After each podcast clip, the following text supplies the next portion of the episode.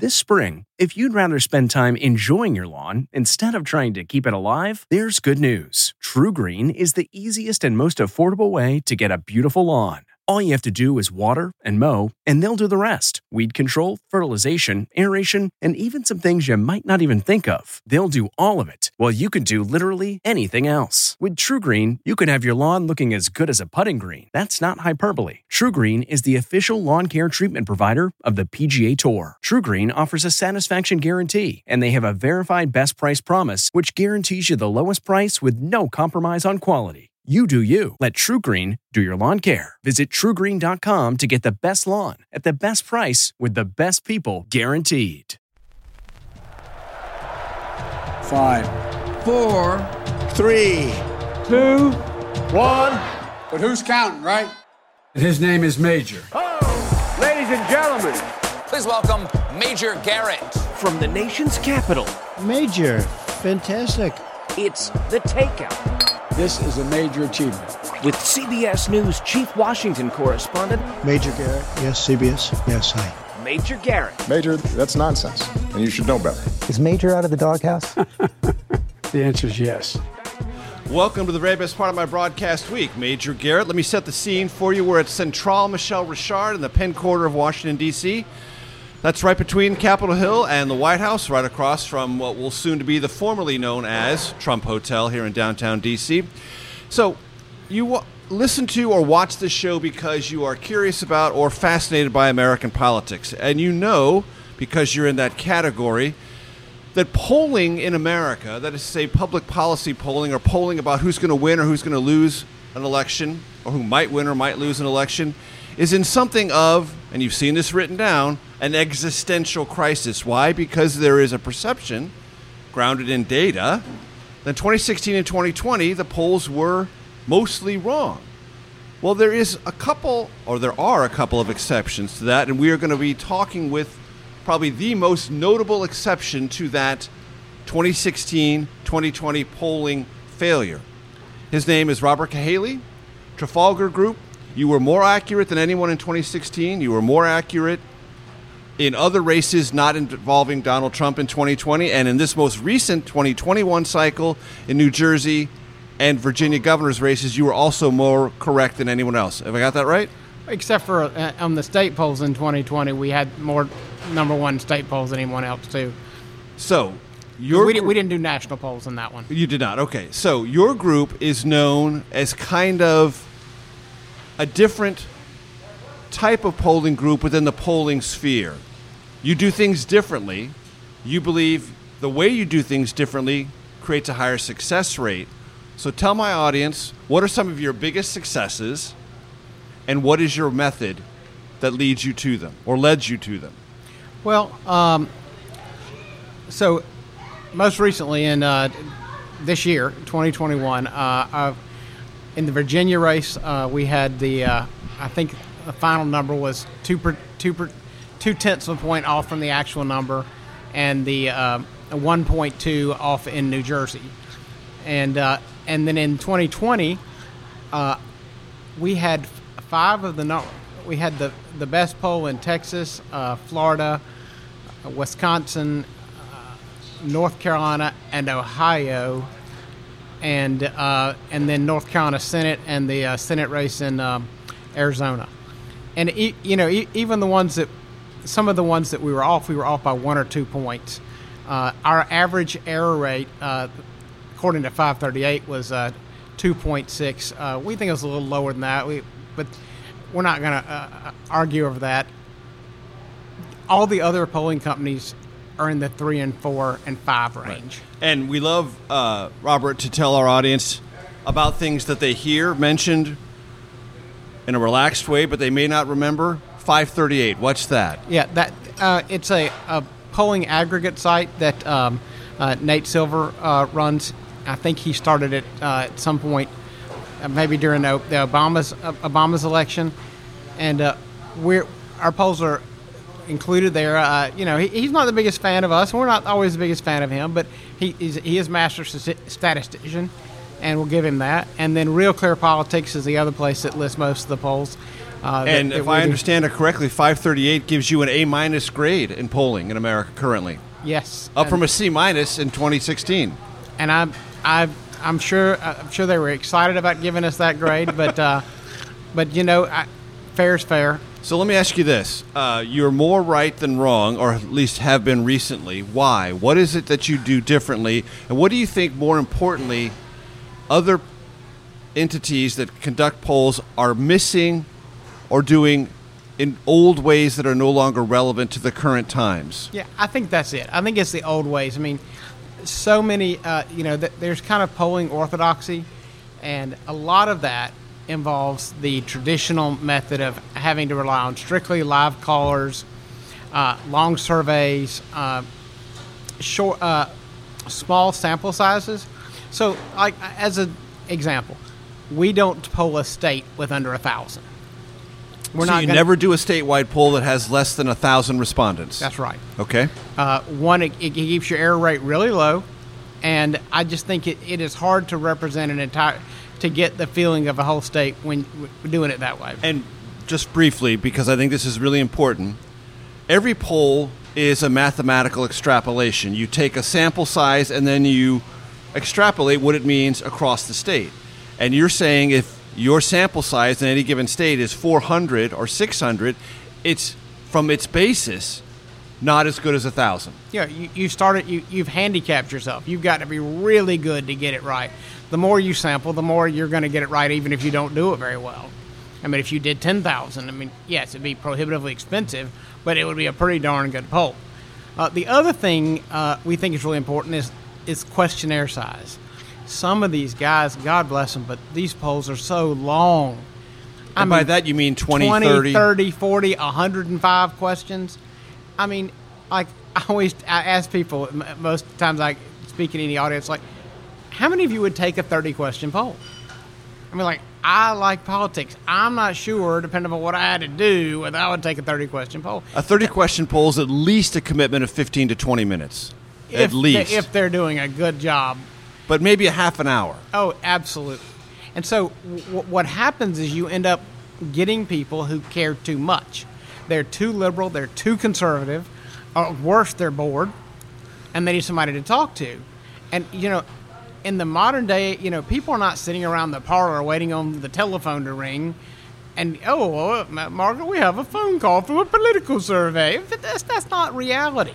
You know, it's like the phone rings, and you know, usually, you know, uh, if you call in the home Who's line- bothering us now? yeah, uh, you know, you're calling the home line. I don't, I don't believe in home lines very much, but you're calling a cell phone. You're talking to a, a lady. Maybe she's got a couple kids at the table. She's, she's trying to finish something she's got to do for her job. She's got dishes in the dishwasher. I mean, like, she's not going to talk. I mean, So, what is the average length of a Cahaly Trafalgar group survey? we try to have you done in three minutes. Three minutes. Three minutes, and we like, and because what we found is the first question we get is, "How long is this going to take?" That's what everybody says. How long is this going to take? And so we like to be able to say, "It's just four questions," or "It's just three minutes." You know, it, it's just five questions, but give them a sense. I mean, even even if you know, I mean that that's assuming they answer it quickly.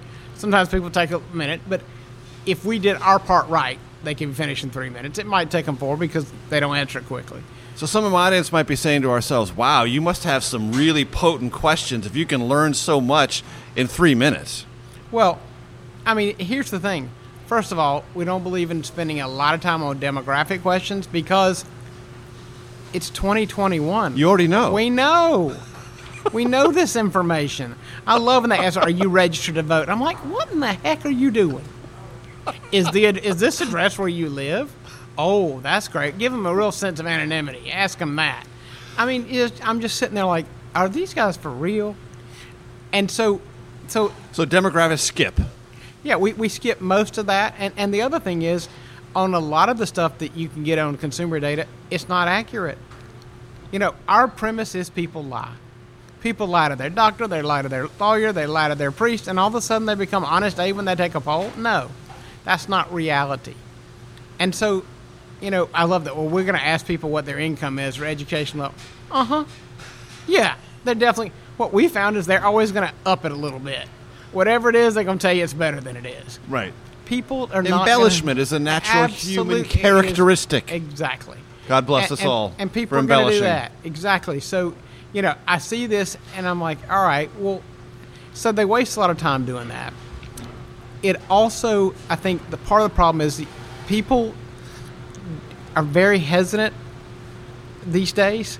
Uh, you know, it started with the what we call the shy Trump voter, and Mm-hmm. you know, this is what's called the social desirability bias. Right. And I'm going to stop you right there, Robert Cahaly, because I want to talk about that desirability index, the shy Trump voter, and all your methods when we come on the other side of this break. I'm Major Garrett. We're at Central Michel Richard Restaurant, Penn Quarter, D.C. Back for segment two in just one second.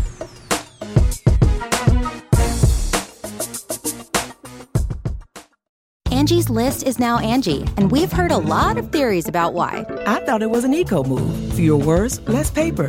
No, it was so you could say it faster. No, it's to be more iconic. Must be a tech thing. But those aren't quite right. It's because now you can compare upfront prices, book a service instantly, and even get your project handled from start to finish. Sounds easy. It is, and it makes us so much more than just a list. Get started at Angi.com. That's A N G I, or download the app today. From CBS News, this is The Takeout with Major Garrett. Welcome back to the Takeout. Again, setting the scene at Central Michel Richard, Penn Quarter, D.C. We're in between the lunch and the dinner hour. That's why there's this sort of expanse of empty tables behind us. But fear not. Chris is here. Please, Chris, come into the view of the cameras. To take our late lunch order, if you'd be so kind. Absolutely. I will have French onion soup and some of the cheese and mac, please. I'll have French onion soup and the uh, goat cheese Caesar. Excellent. Thank you, Chris. Thank you Thank so you. much. So, we had a grabber right before we went to break. Well, I got to clear up one thing. Yeah. So, this whole idea that you got the whole restaurant for me, that's not real. No, no, Okay, no. well, we see. did not All right, buy the whole okay. restaurant and reserve it just right. for our private Well, party. I'm, I'm a little bit crushed right now. I'll have to get past that. Life's full of disappointments, right? Oh, I know it. I'm a Braves fan, man. This is my first year ever having a good year.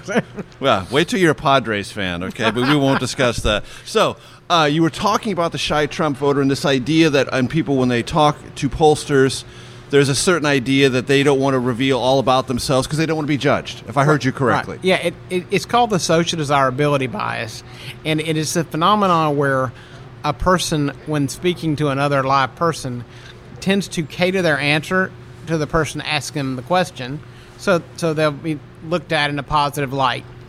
Uh, you know, the I think we were talking earlier about the, it, some refer to it as the Bradley effect. I think there's a Bradley Deukmejian race in, in California.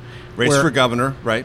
where Bra- Bradley uh, was leading in all the polls and then lost. Mayor of Los Angeles, right? And so this, you know, this this effect i- i- is is real, and it it was significant in 2016, and it just it went off the charts in 2020. And significant in what sense in 2016? What was it that you were able to detect that other pollsters couldn't about not only the support for then Republican nominee, soon to be President Donald Trump, and in relationship to Hillary Clinton? Well, there's a couple. There's a couple ways you you, you find it. Uh, the first is in in your collection method.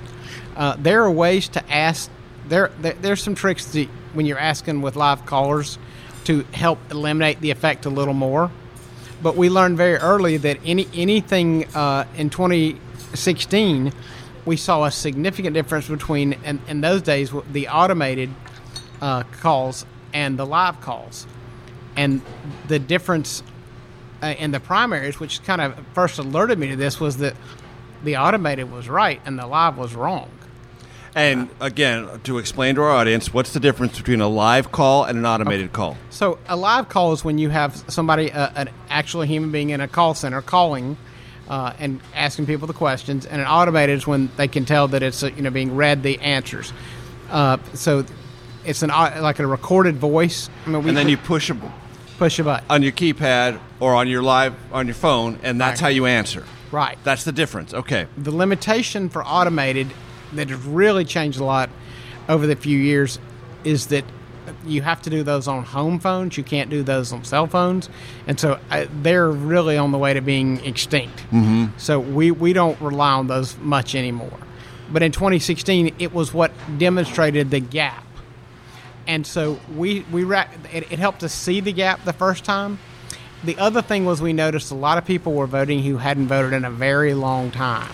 So, two points there. When people in 2016 during the primaries had what they f- felt was this veil between them and the pollster, meaning pushing a button and not answering a live person, they were more truthful and more pro Trump than they were in the live calls.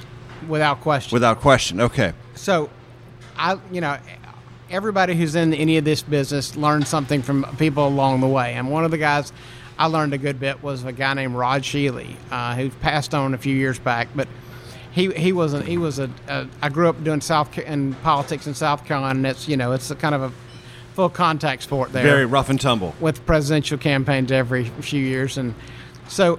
But Rod had this thing. He said you, you have to give people a polite way to tell you something impolite, and so one of the tricks he uses is ask the neighbor question. Well, all right. So here's how that's how you're voting. All right. How would you say most of your neighbors are voting?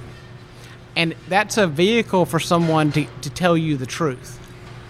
And so what we found, uh, so we employ after what we saw in the primaries, we employed that on our live calls. We started asking the neighbor question, and what we found is there was a difference, and the greater the difference of the number of people who said that they were for Hillary uh, in the first ballot test, and then said they were for uh, that their neighbors were for Trump. It, it, it, was it varied state by state, and the wider it was, we, we, we it started to realize all right, it's all one way. It's never the other way. Meaning, if you call me and I'm on the other end of the line, and I say, "Well, I'm undecided," and you say, "Okay, how do you think most of your neighbors are going to vote?" Oh, they're all for Trump. What do you hear from that? Well, actually, but more it was I'm for Hillary. I'm voting for Hillary, but ah. my neighbors they're for Trump. And and so, but we we could see it was certainly with undecided, but we could see that this even was with Hillary's that wasn't exactly what was going on. Right. Oh, we, yeah, you could definitely. It was the opposite of what was going on. Exactly, but it wasn't. They were with their neighbors. They just didn't want to say that. But nobody was saying they were for Trump and not for Hillary. I mean, they, they were for Trump and they were actually for Hillary. Right. That there was we didn't see that anywhere. Right, there were no shy Hillary voters in Trump land. Well, yeah, and there was nobody who said, "Oh, my neighbors are for Hillary, and I'm for Trump." Like that was that was not a number. it was, but that was so, cropping up in 2016, right? But you know, they, and then you have to add to it. I mean, this is harder. You know, kind of getting one of the things we do different is uh, like add to it. All right, ha, ha, you know, how do you you get a sense to what's happening? Well, it's you know, it started with just you have to pay attention. I think scientific, all these numbers, look at all this is a good way to do things, but you have to use good sense and good judgment too. You can't just say, well, this is the model and this is the way you have to do it. I mean, we lived in a world where everybody knew somebody who was for Trump who didn't want to have a sign in their yard. There were there were people that I had friends that were actually worked for him who didn't put a sticker on their car because of where they parked at night. So that was not a normal thing. That was not something would have happened with Romney or Bush or McCain. That, that it was right. different. So you have to realize the model is gonna have to change. You know, you can't just say, "Well, this is the way we've always done it." You have to you have to be willing to recognize that the world changes, people's attitudes change. So now we've we, we, we've used the neighbor question occasionally, but we have other methods. We really like different collection methods, like we use text, we use emails, online platforms, and, and, and so we can mix all those with live calls and get a really good sense. Uh, of people, the more people are, feel that the poll is anonymous, the more honest they're going to be. And so we're going to do a bigger survey. We, we have some other methods that we're not uh, we learned after 2016, everyone started copying our neighbor question, and they know who they are, and I called them out on Twitter for doing it. Um, but yeah, we learned we're not going to tell everybody every, every, one of our little tricks. Mm-hmm. But there's a lot of different ways to, to skin this cat that's Thank a little Chris. different. You're welcome. French onion soup has arrived. Looks wonderful. Thank you. But you, but you can't argue. I mean, you can't argue with averages. I mean, you know, we we get people beating us. Oh, a, you know, a broke clock is right twice a day, and all. well, hey, you know, 16 all the way to present. I mean, the, our error rate is just so low compared to everybody else. So you don't have to like it, but it, the the model has changed. People you- have changed. Life is different, and you have to adjust. Robert, do you consider yourself or your firm a pro-Trump polling outfit? You know, that's the. Th- I do not like when people.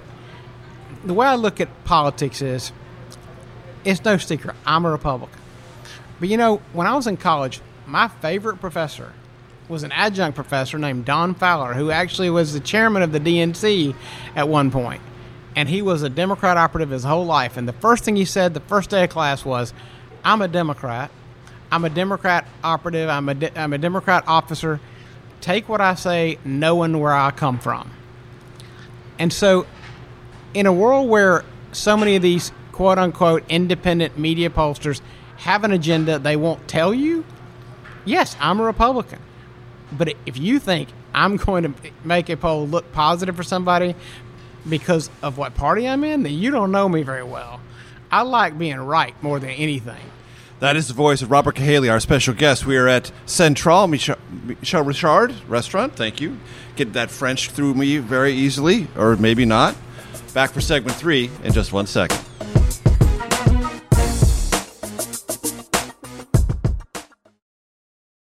This podcast is supported by FedEx.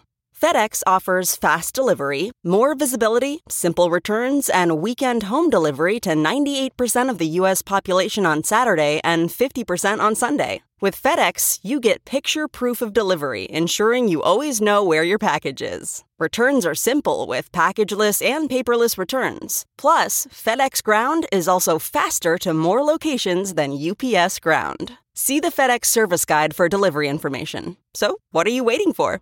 See what FedEx can do for your business. Absolutely, positively FedEx.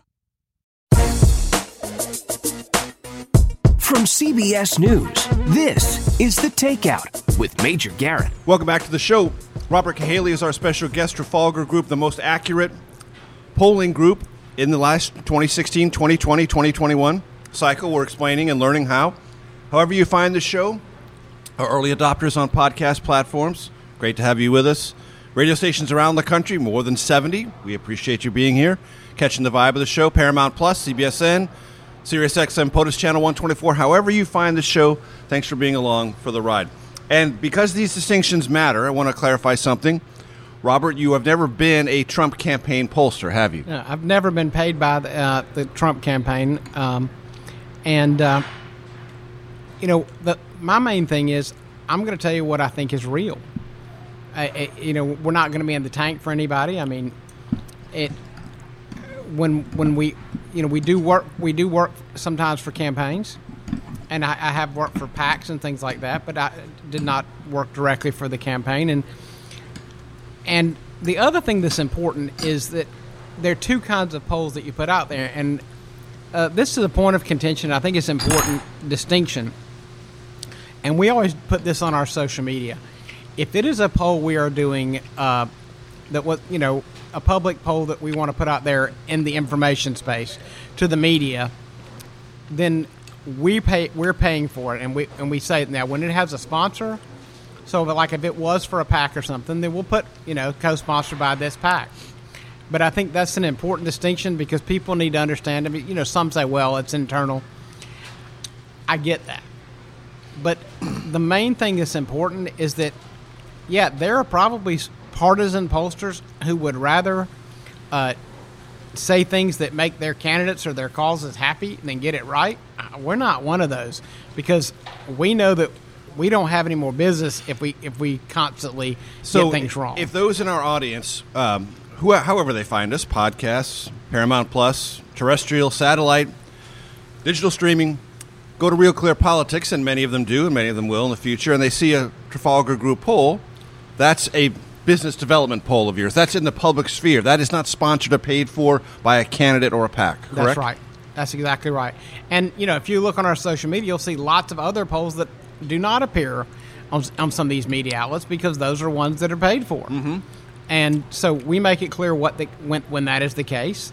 Uh, but regardless, you know, believe you me, one of the hardest things to do is to tell somebody who is writing you a check for a poll what they do not want to hear. Bad news. And I'm t- I'm telling you, it, it is. There there are a lot of people in this industry who who, who tell people all the rosy stuff, and yet I'd um, rather t- pull the band-aid off. I've covered politics at the national level since 1990. My first presidential campaign, 1992. One of the iron rules I've learned uh, from people who are experienced and skilled at this is believe bad polls, believe bad news, and act accordingly. Don't dismiss bad news. Believe it. Don't tell yourself that can't be true or it can't happen because it probably is. It's funny. That's one of the pieces of advice I always give candidates. Like, well, should I do a poll? And I'm like, well, it change what you do, because if it's not going to affect your behavior, then don't waste your money. you know, and, and that really does. It, it matters. Like, do you really want to know? And and the fact is, you know, most candidates are shocked. Oh my, there's no way my name recognition is that low. And I'm like, you thought it was that high? I mean, man, maybe in your house full of mirrors it's that high, but that is not in the real world. Right. I mean, average people aren't really sure the difference between a state senator and a U.S. senator. People that vote, right? And people don't understand just how little average average people have real lives. They have stuff to do. They Mm-hmm. don't listen to political podcasts. No, no. They're out there doing real stuff. They're paying bills. They're taking care of kids. They they've got other stuff to do, and that's what you got to recognize is the world doesn't revolve around people who live for politics. Right. So on election day this year, I was on the set of CBS Mornings, and uh, we were doing a segment on what was going to have a lot of focus on Virginia, the governor's race there for obvious reasons. And then Gayle King, before, before the segment ended, said, What else are you going to be looking at tonight? And I said, Keep your eye on the New Jersey governor's race. And everyone around the table's like, Oh, God, Major's lost it. What's going on? And sure enough, that was something to keep an eye on because uh, everyone involved in that governor's race really kept an eye on it all night, the next morning, and the next day because it was much closer. Phil Murphy, the incumbent Democrat, won, but it was a very, very close race. Closer than any of the polls except yours indicated. And one of the pieces of information I used was your poll. Others was sort of under the radar frantic activity of the Murphy campaign, bringing in former President Obama and doing other things that told me their internals showed something disruptive in the data. What did you see in New Jersey? What was going on in New Jersey? It was one of those things where people, you know, there's people who said, "Hey, you ought to be looking at New Jersey." I mean, God bless my the guy was said it uh, probably twenty or thirty times. Every time I turned around on, on like the business shows, like Neil Cavuto was saying, something's going on in New Jersey, something's going on in New Jersey, and I kept hearing him say that. And and a lot of what we do is kind of anecdotal. When you hear stuff, it makes you want to look into it. And so we just kept hearing that, and I'm like, I started looking at all the other polls, and I noticed, man, that Murphy's sitting there at fifty. He, I mean, for an incumbent governor, he's not over 50 in any of these things. That's a lot of undecided. I was like, no, we. So we, we decided, hey, we saw another opportunity to, to kind of differentiate ourselves from the crowd. And so we got in there and, and, and polled it, and we saw it very. Uh, we saw him stuck right around 49, and we did not think that he was going to close very hard. We saw most of the undecideds breaking against him. Uh, he was a known entity. There was a lot of enthusiasm uh, for the other side, and uh, the uh, Democrats in New Jersey and, and pretty much Virginia, some of the some of the they've alienated some of their base uh, with some of the policies. Uh, there was just an overall feeling that they weren't handling things well uh, you know, kind of generic ballot stuff. But we just we had a real sense of that, and so when we looked at it, it, it was kind of where we thought it would be. Uh, and I was like, well, we're gonna, we're gonna go out there. It ended, I think it ended up we had it at like four point two, and it ended up like two point nine or something like that. Uh, so it was it was very close. Is there anything from that experience and also from Virginia that is relevant for the kind of work you will do or what Americans should expect to see in the midterms coming up? Well, we are a political lifetime away from midterms. I know everybody wants to tell you how it's over already. What he just said, write it down, folks. Memorize it. We are a li- lifetime away from the midterms. Yeah, I, everybody needs to think about 1991 and 1992. There's a big difference. Mm-hmm. So I, I know everything look you know looks like a just a Republican landslide, but a lot of things can happen. A lot of things affect politics. I mean, you know, when Trump was sitting there in November of uh, 2019, nobody knew what COVID was. I mean, that radically affected his uh, his election. So I mean, the, the, these things can happen. I mean, there are international conflicts. I mean, you know, God forbid some kind of a terrorism. And there's so many things that can completely derail uh, what people expect to happen in politics. So, but I think the things to be looking for is you, you've you've seen a, a movement of the parents. This this whole thing with the looking at with COVID, looking at what the kids were doing at school. School curriculum, school procedures. Parents have a greater awareness of what's going on. Uh, and there's a lot of frustration on parents' part about uh, vaccines and masks and childhood development.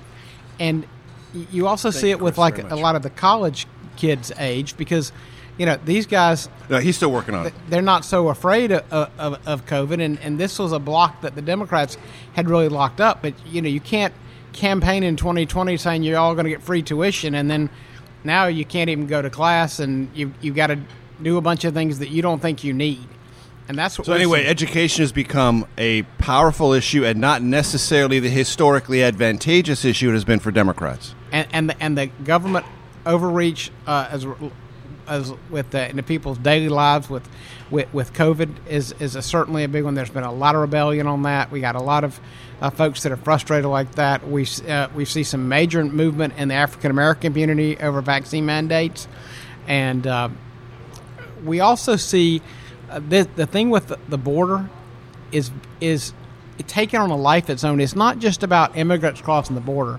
It's people in states a long way away, like in New Hampshire, saying the border is why that there's so many opioids. The, the, They tie the those two things together. Yeah, the, the, the connections being made now. I think the numbers, are, you know, 60, 70 percent of the overdoses are fentanyl, and so there's this recognition that the border isn't is a problem, and there's just too much footage. You can't tell people, you know, things aren't happening that they see happening. But the main two things we're seeing, and, and I think th- this is what's in the way of Build Back Better. It's what is this idea that Robert, let me hold you on that because we got to go for a break real quick. We'll get back to that thought about what else you're seeing, especially in relation to Build Back Better. Robert Cahaly is our special guest. I'm Major Garrett, segment for the takeout in just one moment. This episode is brought in part to you by Audible, your go to destination for thrilling audio entertainment. Whether you're looking for a hair raising experience to enjoy while you're on the move or eager to dive into sinister and shocking tales, Audible has an exclusive collection of thrillers from best selling authors that will keep you on the edge of your seat. Like James Patterson's first audio only thriller, The Coldest Case. Experience stories like never before, where every chilling detail is brought to life by captivating sound design. Plus, as an Audible member, choose one title a month to make yours forever. And now, new members can try Audible free for 30 days. Just visit audible.com slash WonderyPod or text WonderyPod to 500 500. That's audible.com slash WonderyPod or text WonderyPod to 500 500.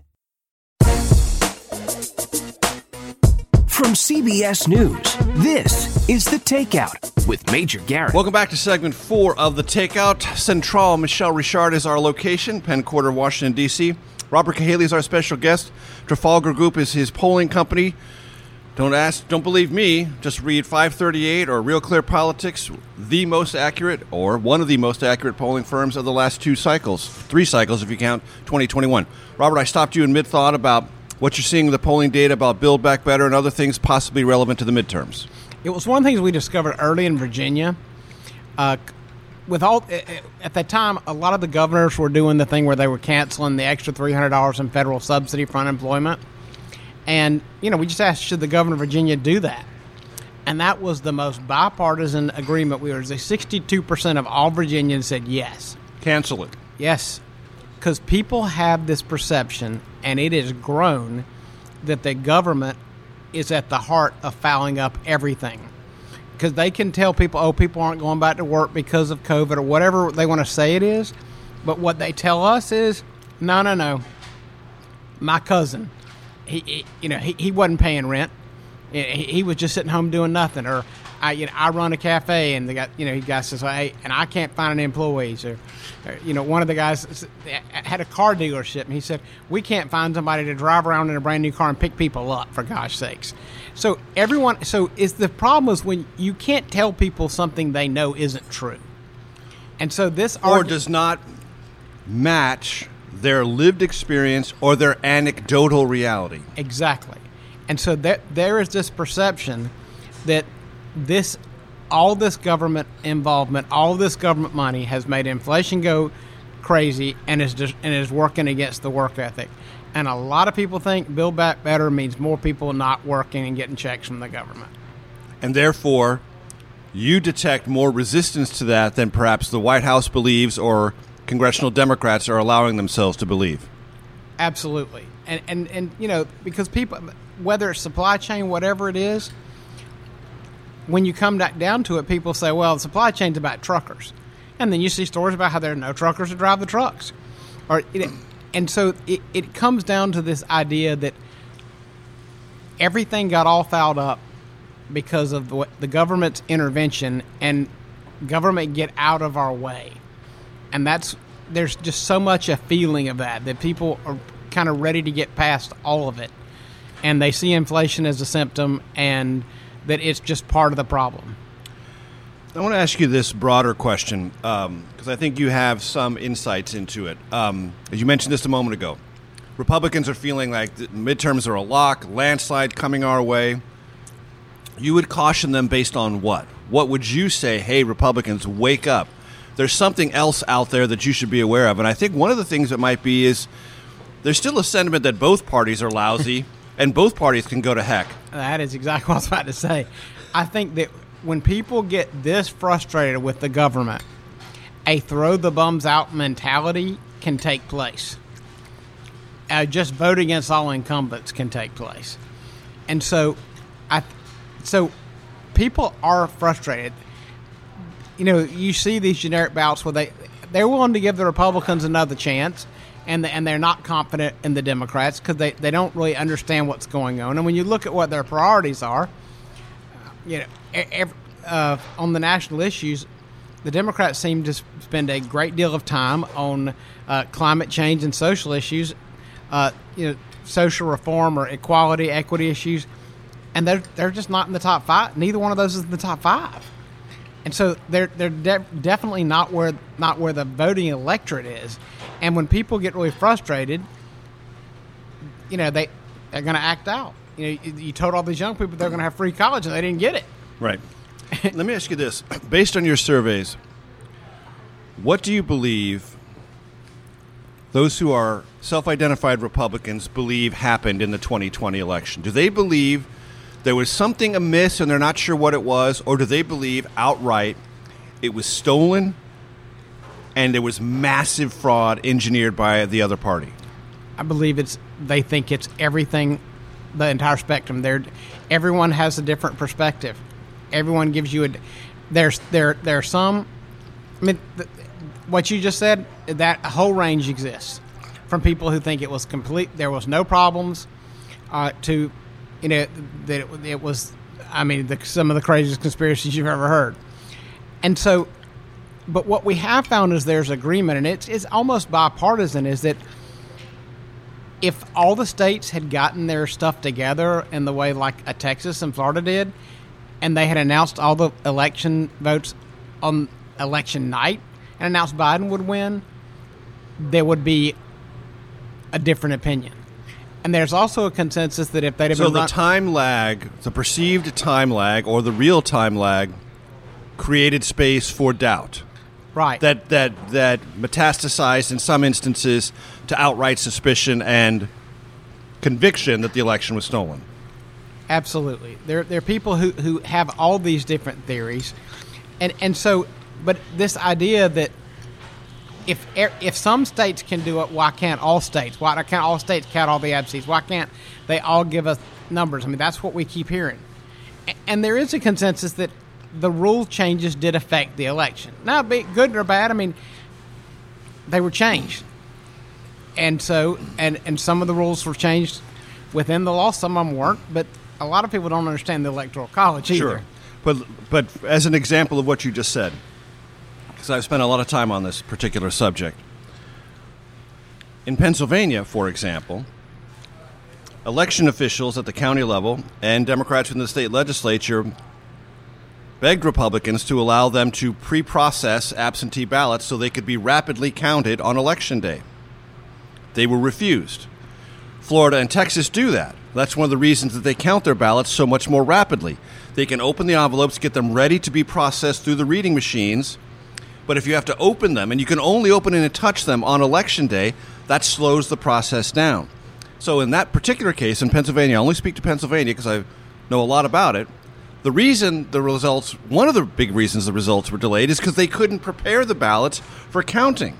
But and Republicans stood in the way of that. But in Pennsylvania, wasn't there an issue about postmarks and and return addresses too? Yes, but that, the po- that but was the, why but, the Republicans, I think, were standing in the way. Yes, but in the end, the the ballots that were postmarked after election day weren't, weren't even part of the final total because there was a there was litigation about that. My only point is that some of these things persist, and they're not really grounded in a tr- genuine reality. But as you said, they're perceived and they're believed, and that's all that matters. I, I, you know, there's no question. Pe- people's perception of what happened is is is very. I mean, you know, you could ask people, you know. What, did you you know? What did you think of the game? And some people want to talk about the offense. Some are going to talk about the defense. Some are going to talk about the band. Everybody has a different perception of, of how it is. Uh, but it's like if, if you're watching a, a, a baseball game and you are sure that the, the ump just made a few critical mistakes that lost the game, you don't give up on baseball. Right. And so this argument that, that people just they're just going to tear it all down. No, most people are saying, hey, if there's some problems in the elections, let's fix them. Nobody wants anybody disenfranchised, but people want all the you know the votes to be legit and anything that it gives more transparency, everybody can agree with. That Mhm. good chain of custody, everybody can agree that's a good idea. Move on and don't give up. I think we'll leave it Right, right there. fix it. Robert Cahaly, it's been a great pleasure to talk to you. For our radio audience, we need to say farewell. For those on CBSN and our podcast platform, stay tuned for the Takeout Outtake Especial. I'm Major Garrett. We'll see you next week. Looking to instantly upgrade your Mother's Day gift from typical to meaningful? Shop Etsy. Get up to 30% off well crafted and personalized gifts from participating shops until May 12th. This year, embrace your creative side. You know, the side your mom gave you. And shop Etsy for custom jewelry, style pieces, home decor, and extra special items she'll adore. Need something original and affordable for Mother's Day? Etsy has it. Shop until May 12th for up to 30% off gifts for mom. Terms apply. From CBS News, this is The Takeout with Major Garrett. Welcome to your Takeout Outtake Especial. I'm Major Garrett. Again, setting the scene for you. We are at Central. Michel Richard. Chris, our waiter, will be coming in any moment. We are told with a signature dessert, which we are going to be. Oh, there it is. Here we are. It looks very seasonal, I would say. the- yeah, this is the signature holiday dessert of ours. Is the snowman. The snowman. So the snowman is, is sweetened meringue, and complete with his chocolate hat. He's filled with vanilla, house-made vanilla ice cream, and he's on a snowy bed of fresh sweetened whipped cream and raspberry sauce, with some berries as well. And Chris, we thank you for that. Robert Cahaly is our special guest, Trafalgar Group, polling group, most accurate 2016, 2020, and 2021. Confounding so many in the uh, professionalized world of polling. Are you? Do you consider yourself a professional pollster? I don't know what that means. Is there like a registration area or Well- a bureau or something? Well, oh, well, they have an association, but the association doesn't like our methodology. So, uh, you know, I, I don't, I don't think they want us in that club, and that's Do okay. you adopt the Groucho Marx uh, sentiment that you'd never want to be a member of a club that would have you in it? No, I mean, I think, I think it's just more. That's sort of where I land. Well, I mean, we are used to being an outlier, so it doesn't surprise us to be an outcast.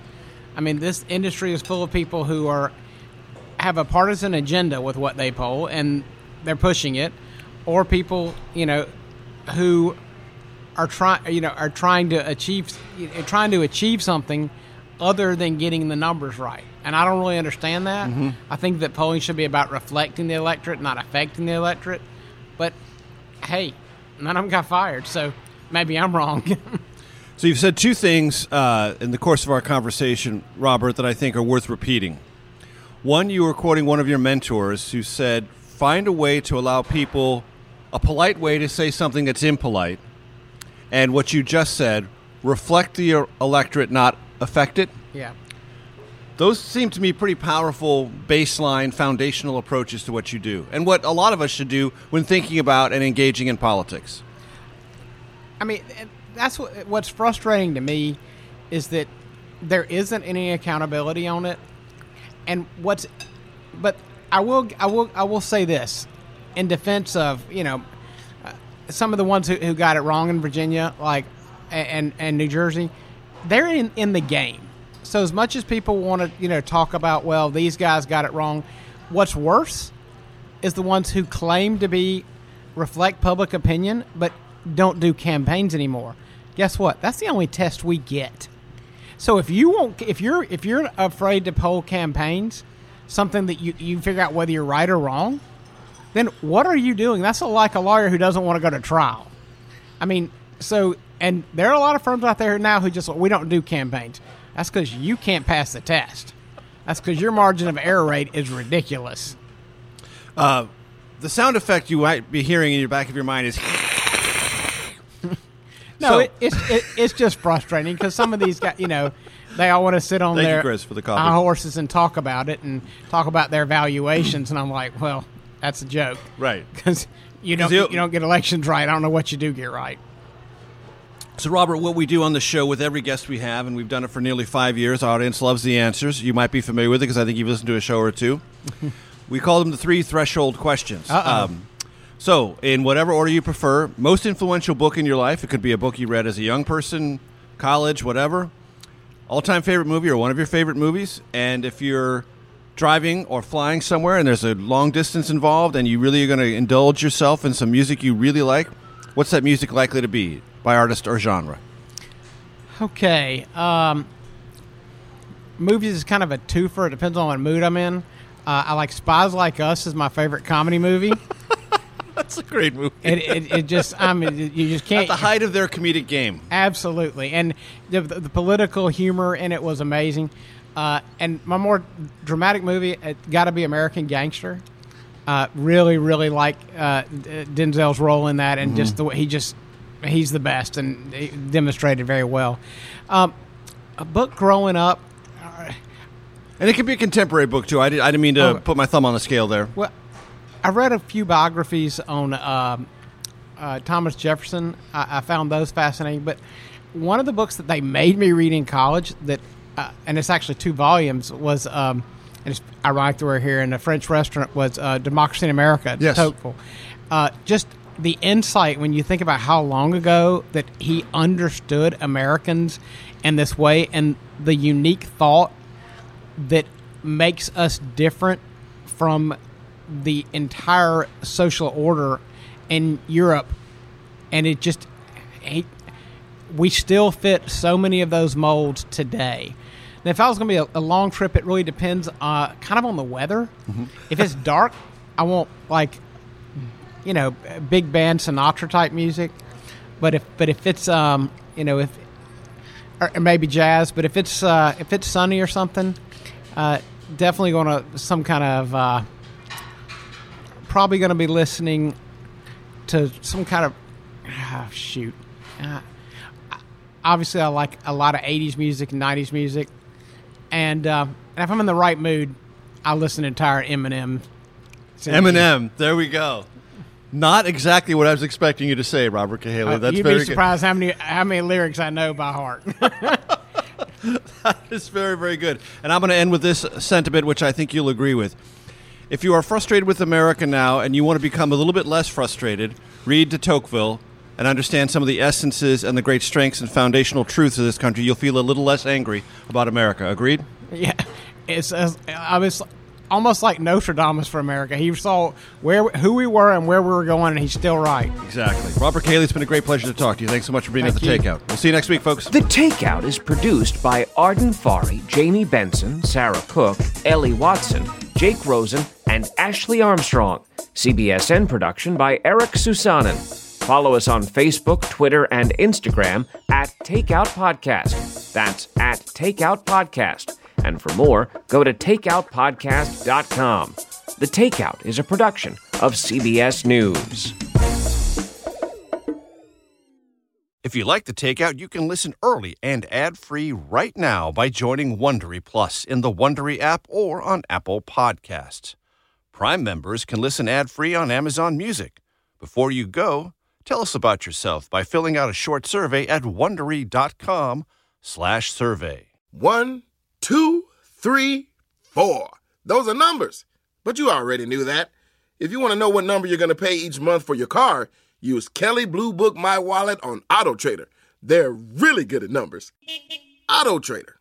I'm CBS News correspondent Major Garrett, host of the podcast Agent of Betrayal, the double life of Robert Hanssen. During the Cold War, FBI agent Robert Hanssen traded classified secrets to the Kremlin in exchange for cash and jewels. In the podcast, you'll hear from Hanssen's closest friends, family members, victims, and colleagues for the most comprehensive telling of who Robert Hanssen really was. Binge the entire series now. Agent of Betrayal, the double life of Robert Hanssen is available on the Wondery app, Amazon Music, or wherever you get your podcasts.